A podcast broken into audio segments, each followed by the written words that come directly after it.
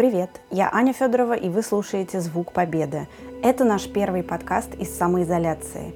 Мы поговорим с художником Денисом Семеновым про нашу работу вместе и про резко возросшую актуальность виртуальной реальности.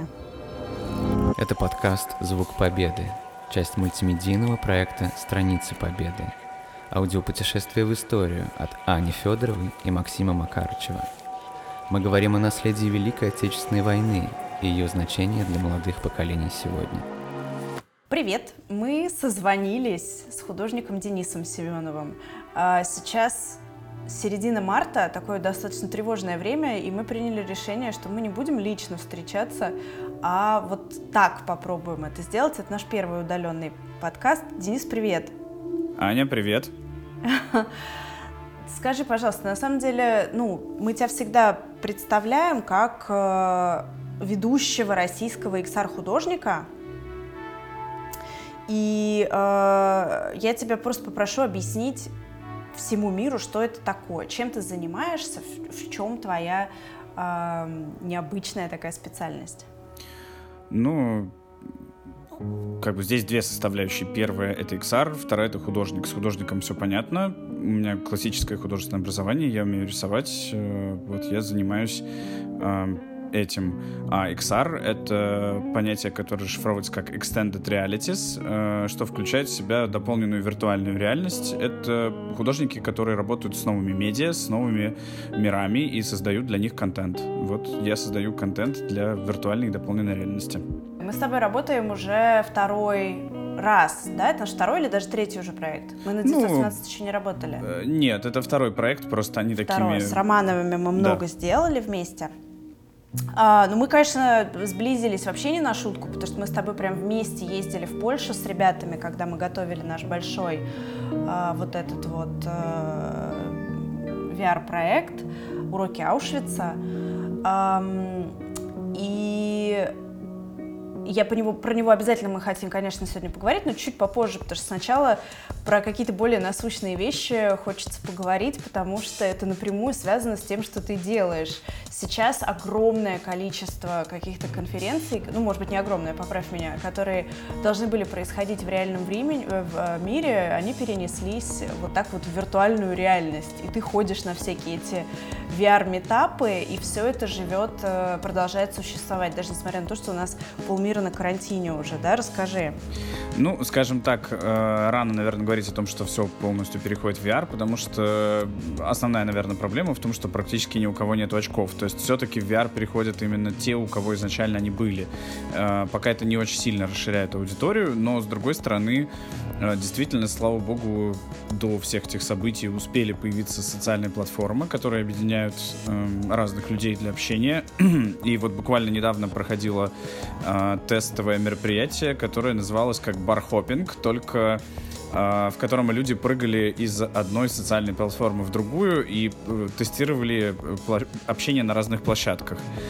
А, выглядит это, конечно, с одной стороны дико, потому что тебя окружают, ты подключаешься в очках на а, какое-то вот это мероприятие, вокруг тебя появляются аватары, аватары могут быть абсолютно разные, то есть это может быть робот, гигантский динозавр, какой-то панда, клоун, а, персонаж из аниме или что-то такое. Они к Там тебе... все такое еще немножко как видеоклипы 90-х, да? Э, да, немножко да. наивная графика. Очень, упро... очень упрощенная графика, конечно, потому что э, далеко не все... Ну, много разных э, специфики. То есть там, например, очки без проводов, они поддерживают более простую версию миров. И вот я уже сталкивался с тем, что мы были э, вот вдвоем с человеком в одном пространстве, и я был в хедсете, который подключен к компьютеру, и я видел один мир, а он был в беспроводной гарнитуре, и у него был мир более упрощенный и мы прям говорили, mm-hmm. вот что ты сейчас видишь, и я понимаю, что он видит э, половину того, что вижу я, он не видит, хотя мы находимся Какая в одном крутая месте. крутая метафора, слушай, на реальность вообще. Да, и периодически случаются даже не такие, там бывают какие-то глюки. Я вот был на, э, это называется First Look XR Market, это мероприятие, э, такой закрытый кинорынок, э, на котором пока, там промоутировали, показывали XR-проекты, и все собрались в конференц-комнату, там стоит куча роботов в зале, э, один робот стоит на сцене, защищает свой проект, и я смотрю на сцену и понимаю, что такая здоровенная сцена, там стоит робот, и я думаю, наверное, как-то круто было бы, если бы здесь можно было запустить э, видео или там хотя бы какие-то картинки в поддержку его речи. И mm-hmm. потом он говорит, ну вот на следующем слайде и я понимаю по контексту, что где-то слайды эти есть, и люди в толпе начинают общаться, и мы понимаем, что половина людей из-за сбоя какого-то сервера э, просто не видит экран, а половина экран видит. Да, и ты начинаешь чувствовать себя действительно вот в каком-то таком черном зеркале. Э, с одной стороны, похоже на э, реальность, потому что это конференц-зал, вокруг тебя живые mm-hmm. люди, они как бы они подходят к тебе, вот прям рядом. Ты слышишь в наушниках вокруг, э, в зависимости от расположения, слева, справа, вот живых людей, но просто рядом физически их, конечно, угу. нету. И а... ты перемещаешься в таком, ну, в нашем представлении классическом 3D-пространстве. То есть у тебя да, под да, ногами можешь... пол, можно пойти вперед, вправо, влево. Ну, можно либо ходить, либо ты там джойстиками можешь телепортироваться. В общем, кто как перемещается. Там бывают такие даже баги, когда там человек, например, устал держать джойстики в руках, э, ты видишь, как у робота опускаются руки на пол, он отходит ага. от них на 2 метра, и его руки вытягиваются от пола. И все это, конечно, так выглядит дико. И ты э, еще рассказывал, что смешно бывает, когда люди ну, устали, пошли зачем-то Да, если они ушли вообще, да. Угу. Сняли наушники, положили их, их аватар лежит, да, но на Да, он может такой, лежать, пачком. может, да, если там что-нибудь заделось или что-то, они, он может дергаться, и для людей это выглядит, как будто лежит человек там в каком-то припадке, помочь ему ты, очевидно, никак не можешь, потому что его рядом с тобой нету, вот, но, ну, в общем, в принципе, это похоже действительно на живое общение, я могу сказать, что это Э, э, это более полноценное общение, чем какой-нибудь там скайп-колл, потому что ну, ты, да. да, ты видишь человека, ты видишь не одного человека, а ты можешь ходить по пространству, подходить к нужному тебе, и, в принципе, это действительно очень похоже на ну, вот живое общение в конференциях или еще в чем-то. Обалдеть. Вот сейчас, когда все вынуждены, да, переходят на какую-то, ну, кто может, удаленную работу, и конференц-коллы, и там имейлы и так далее, я вижу, что ты уже до несколько шагов впереди, и ребята, которые в это погружены и в этом во всем разбираются, и, конечно, нам надо вас догонять. Ну вот, теперь, собственно, наша аудитория получше и поближе знает, кто ты, почему ты такой классный, и почему ты был нам так нужен для этого проекта. И давай уже теперь поговорим про уроки Аушвица, что мы сделали осенью и зачем. На самом деле я еще сразу оговорю, что можно посмотреть про это фильм, мы сняли, там можно как раз Дениса увидеть, но тем не менее проговорим это еще раз, почему нет? Да, э, сейчас первое, наверное, что хочется сказать, это то, насколько вовремя мы сделали этот проект. Не знаю, как совпало абсолютно все, все сошлось, потому что э, сейчас это не было бы возможно не только в Польше, но вообще ни, ни в одной другой стране. Э, ну, то есть поразительно... Совершенно что, точно. Да, поразительно, что мы четко вовремя успели это сделать. А, что мы сделали?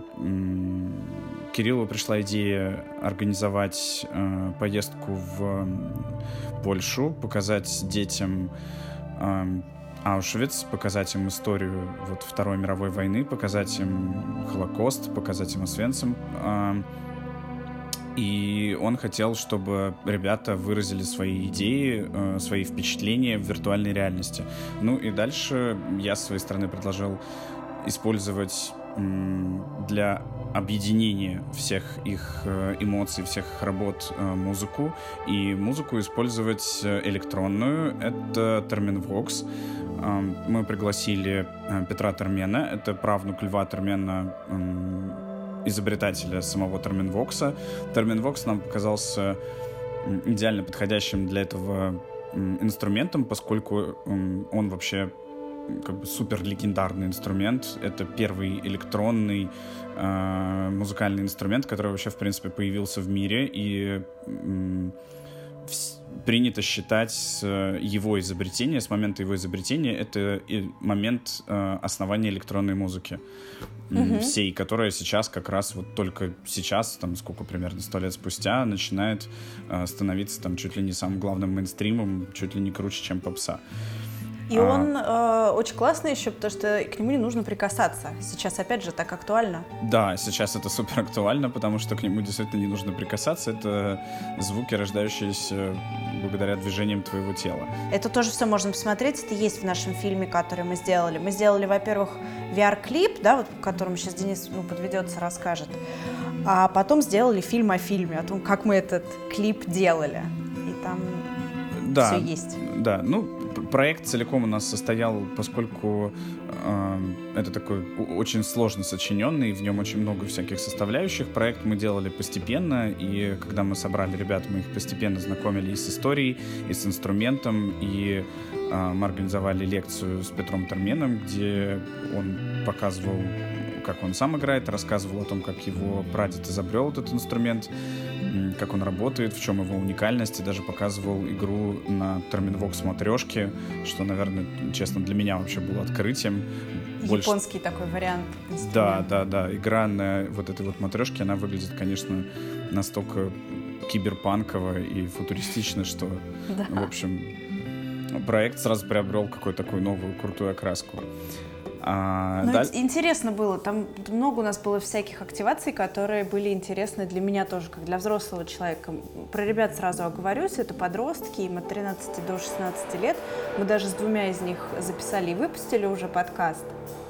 Да, вот. Э, как мы отбирали ребят, очень много вопросов было. А, в данном случае ко мне просто, наверное, точно так же параллельно пришла вот эта вот э, школа. А, школа хотела, э, они предложили мне провести у них там какие-то, они вот сейчас открывают эту школу на Зиле, и хотели меня привлечь туда в качестве преподавателя. И здесь все как раз идеально сошлось с тем, что мы им предложили участие в проекте, и они согласились. Ребят собрали изначально не которые не занимались до этого там, изобразительным искусством. Они... Мы их называли, они не художники. Да, они не художники, они не занимались там в каких-то этих кружках и так далее. А ребята просто обычные, никак мы их никак не отбирали, ни по каким абсолютно признакам, просто по количеству. А нам нужно было там где-то ребят 10, наверное, для того, чтобы просто иметь возможность с ними заниматься, поскольку, ну, то есть такое количество, которое мы могли бы отвести и не которое слишком мало и не слишком да, не слишком много. мало, то есть нам нужно было, много, чтобы да. мы могли потом смонтировать все-таки из этого видеоклип, да, чтобы достаточное количество материала оказалось с одной стороны, а с другой стороны, чтобы мы осилили. Я тебе честно скажу, а, перед поездкой я волновалась, потому что все-таки это 9 подростков. И я помню наши подростковые поездки, Ничего хорошего для взрослых это никогда не сулило, но в итоге у нас все получилось просто супер, потому что ребята были воспитанные, чудесные, и тема их так глубоко затронула, что они вели себя гораздо лучше, чем можно было бы ожидать. Да, с ребятами все было хорошо. Я почувствовал от них обратную дачу энтузиазм на занятиях, потому что даже когда у нас занятия закончились, многие из них э, попросили организовать дополнительные, на которые они сами лично приезжали в свое свободное время а, для того, чтобы доделать свой проект. То есть им действительно было важно то, как будет представлен их проект, потому что они понимали, что это их лицо. Им хотелось как-то самовыразиться, и вот они приезжали, и я вместе с ними там сидел, смотрел, помогал доделывать их работы.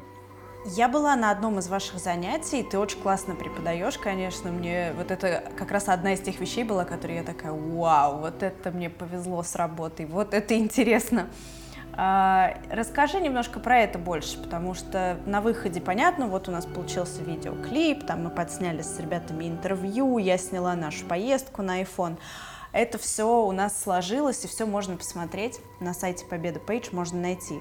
Но вот расскажи именно про сам процесс. Вот как взять людей, ребят, молодых людей, которые никогда не рисовали карандашом э, профессионально по бумаге, а вот их привести вот в это виртуальное пространство и научить Tilt Brush пользоваться. Я правильно говорю? Да, да, все верно. Ну, на, ты была как раз на первом занятии. Это, наверное, было самое сумасшедшее занятие, когда а, у нас было всего два часа, э, там шесть рабочих станций, девять ребят, еще пришли родители, и вот э, вы, команда страниц Победы, и, в общем, там был, наверное, такой, скорее, сумасшедший дом, в котором а, мало чему можно было обучить, конечно, ребят, а скорее такое какое-то было броуновское движение в маленьком вот этом классе. И, ну, так удалось, конечно, познакомиться с инструментарием. Просто ребята поняли вообще, в принципе, с чем им предстоит иметь дело. А работа основная пошла, конечно, уже дальше. То есть сначала первое, что, ну, как и у всех, все оказываются а, в виртуальном пространстве. Мы использовали программу Tilt Brush. А, это То про... есть надеваешь очки и в руках держишь два джойстика, правильно я помню? Да, да. Ты надеваешь очки, в руках есть два джойстика. Вот Google Tilt Brush э, программа. Это программа для рисования. Я ее выбрал, потому что у нее самый простой интуитивный интерфейс из всех существующих пока что программ для VR-рисования. А, в принципе, с ней работать достаточно просто. Вот у тебя есть два джойстика, и все быстро изучают. Ну, то есть буквально там нужно ну, полчаса, минут сорок на то, чтобы базово изучить, как там все работает. А, в одной руке у тебя кисть, в другой инструменты, палитры, и там первые шаги сделать очень просто. Дальше уже, конечно, все, ну, как и всегда, сложнее. Там что-то изобразить осмысленное, интересное и качественное. А просто стартовать и разобраться, как вот технически это работает, не очень сложно. Поэтому на первом занятии у меня, конечно, такой был бедлам. А дальше уже ребята начали думать над тем, как и что. В, в начале каждого занятия мы садились и беседовали, э, пытались вспомнить, э, что, они, что ребята там видели, что им запомнилось, какие образы они хотели бы изобразить. И дальше моя задача была в основном как-то смотреть и помогать им э, выразить свою идею, потому что в данном случае не было задачи что-то такое э, именно э, рисовать конкретное, скорее э, просто выразить свои эмоции. Для этого VR, наверное, mm-hmm. подошел очень хорошо, потому потому что ребята не стеснялись абсолютно. Ну, мало того, что они друг друга знают, они учатся в одном классе, более того, когда они надевали очки, они друг друга не видели, и у них как-то не было такого стеснения, что ли, там, за свой рисунок Кто или что-то. смотрит за плечо, Ну, да. да, да, ты сам находишь в своем пространстве, ты ему увлечен, и, в общем, все получилось очень круто. Я, честно говоря, и даже ты... думал, что рисунки у них будут проще, их вот эти миры, ага. которые они создавали. А, и там разные ребята создавали, в общем, какие-то и сложные. Я даже вначале пробовал их отговаривать от этого, угу. Потому что они замахивались на какие-то такие сцены с многим, с большим количеством людей, персонажей. Я думал, что они этого не потянут, но однако мы придумали, как это сделать, они справились и э, получилось, получились абсолютно разные девять миров, у каждого свой сюжет, где-то это персонажи, где-то это какая-то архитектура, ну, в общем, вот я это считаю, самое крутое, что это конечно. Мы поэтому, да, хотели, чтобы это были молодые люди. Там меньше самоцензуры, да, присутствует. То есть они такие, да, почему нет, я сейчас нарисую 25 человек. Да, они да, мне... это... Ага.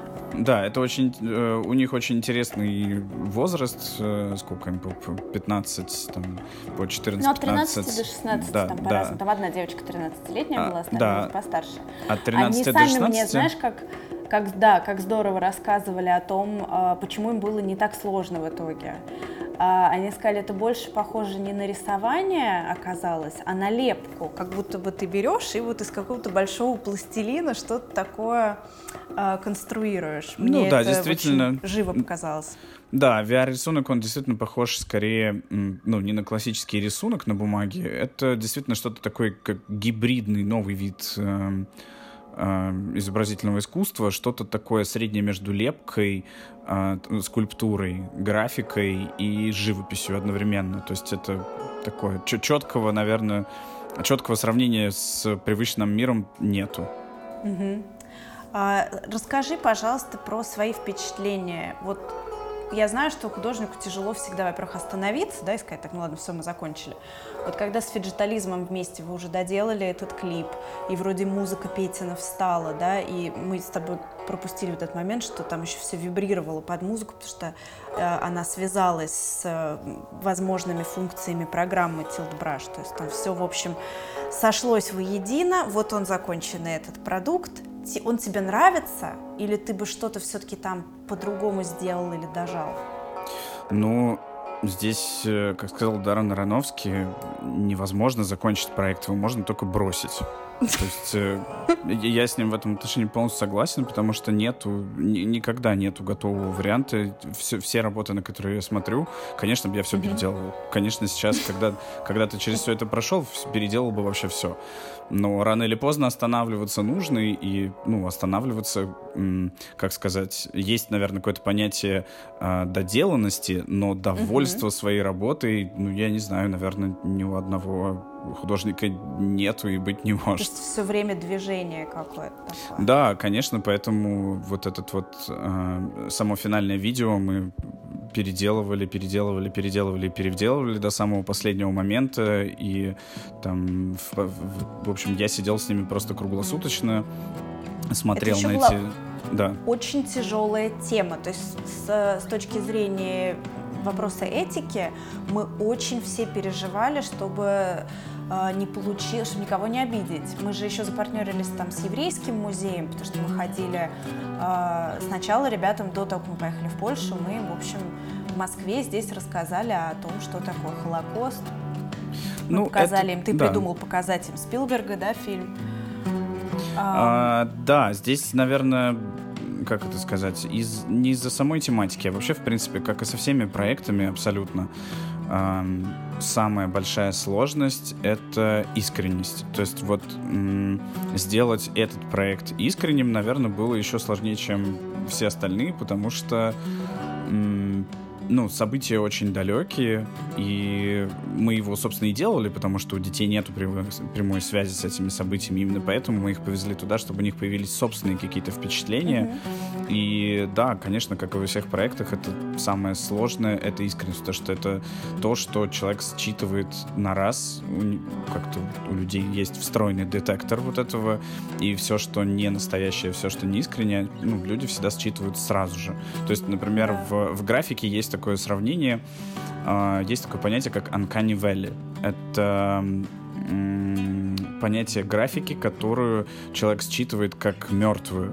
То есть есть ага. вот, например, такой... Дизайн 3D... ради дизайна такой, да? Нет, это, это речь немножко не об этом. Uh, есть... Uh, это большая проблема вот перехода с 2D была в 3D, когда персонажей начали переделывать в 3D.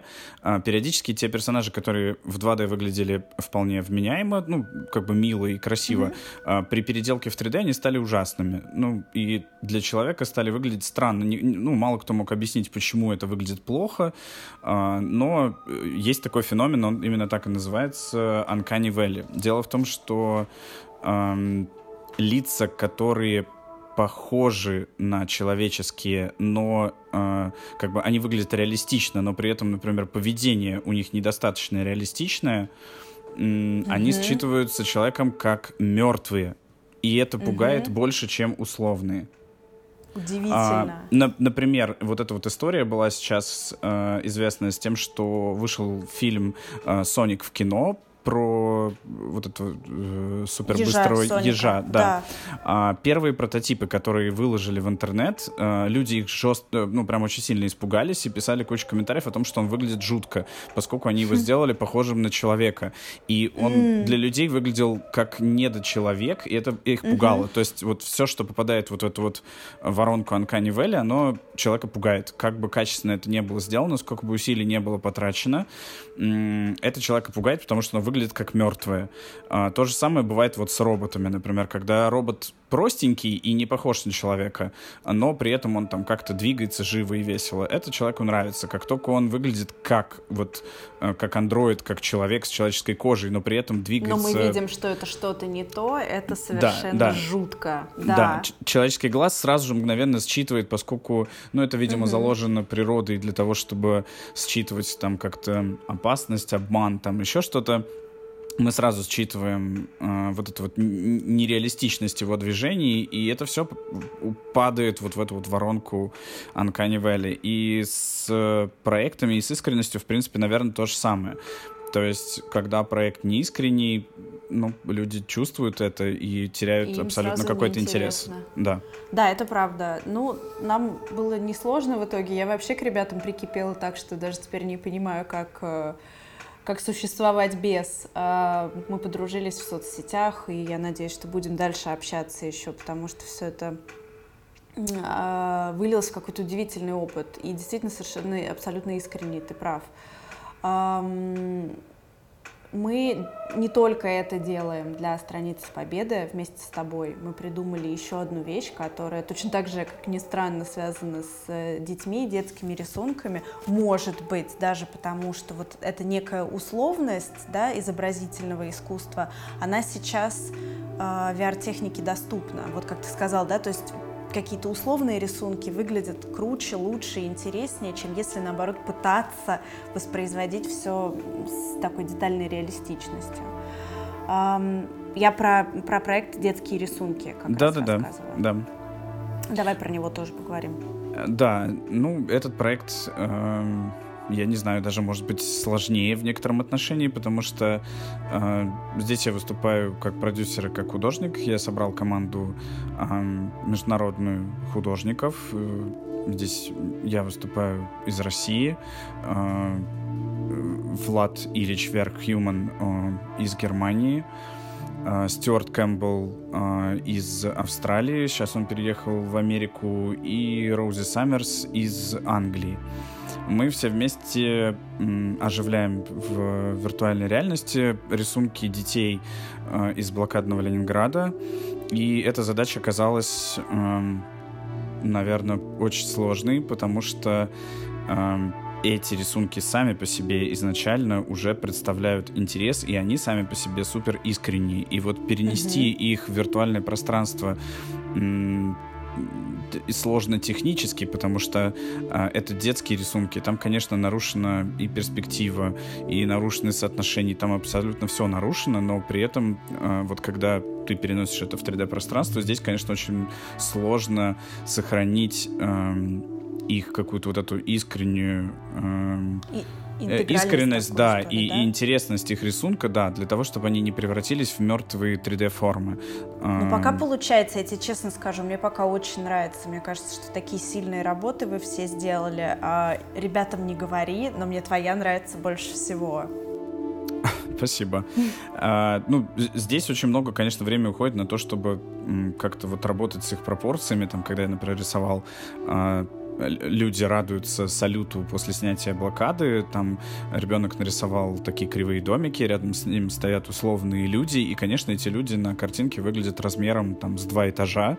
Э, когда да, ты приносишь и это... ножки там еще. Да, да, и когда это на в детском рисунке выглядит мило, то в 3D, когда, когда я просто восстановил это, люди стоят огромные, размером с два этажа, вот с этими стра- странными загнутыми ножками, и, конечно, это выглядит вначале странно, странно, и я искал пропорции, размеры вот этих вот персонажей для того, чтобы они были похожи на, на вот исходный детский рисунок, но при этом не выглядели дико в 3D.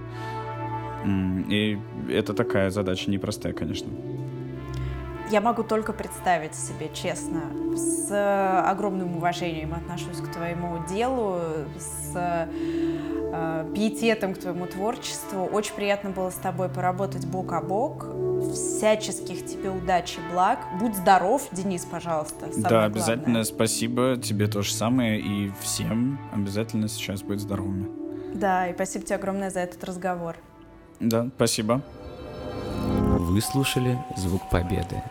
Следите за хэштегом страницы Победы в Instagram, YouTube, ВК, Facebook и Твиттере – и читайте о проекте на сайте победа.page.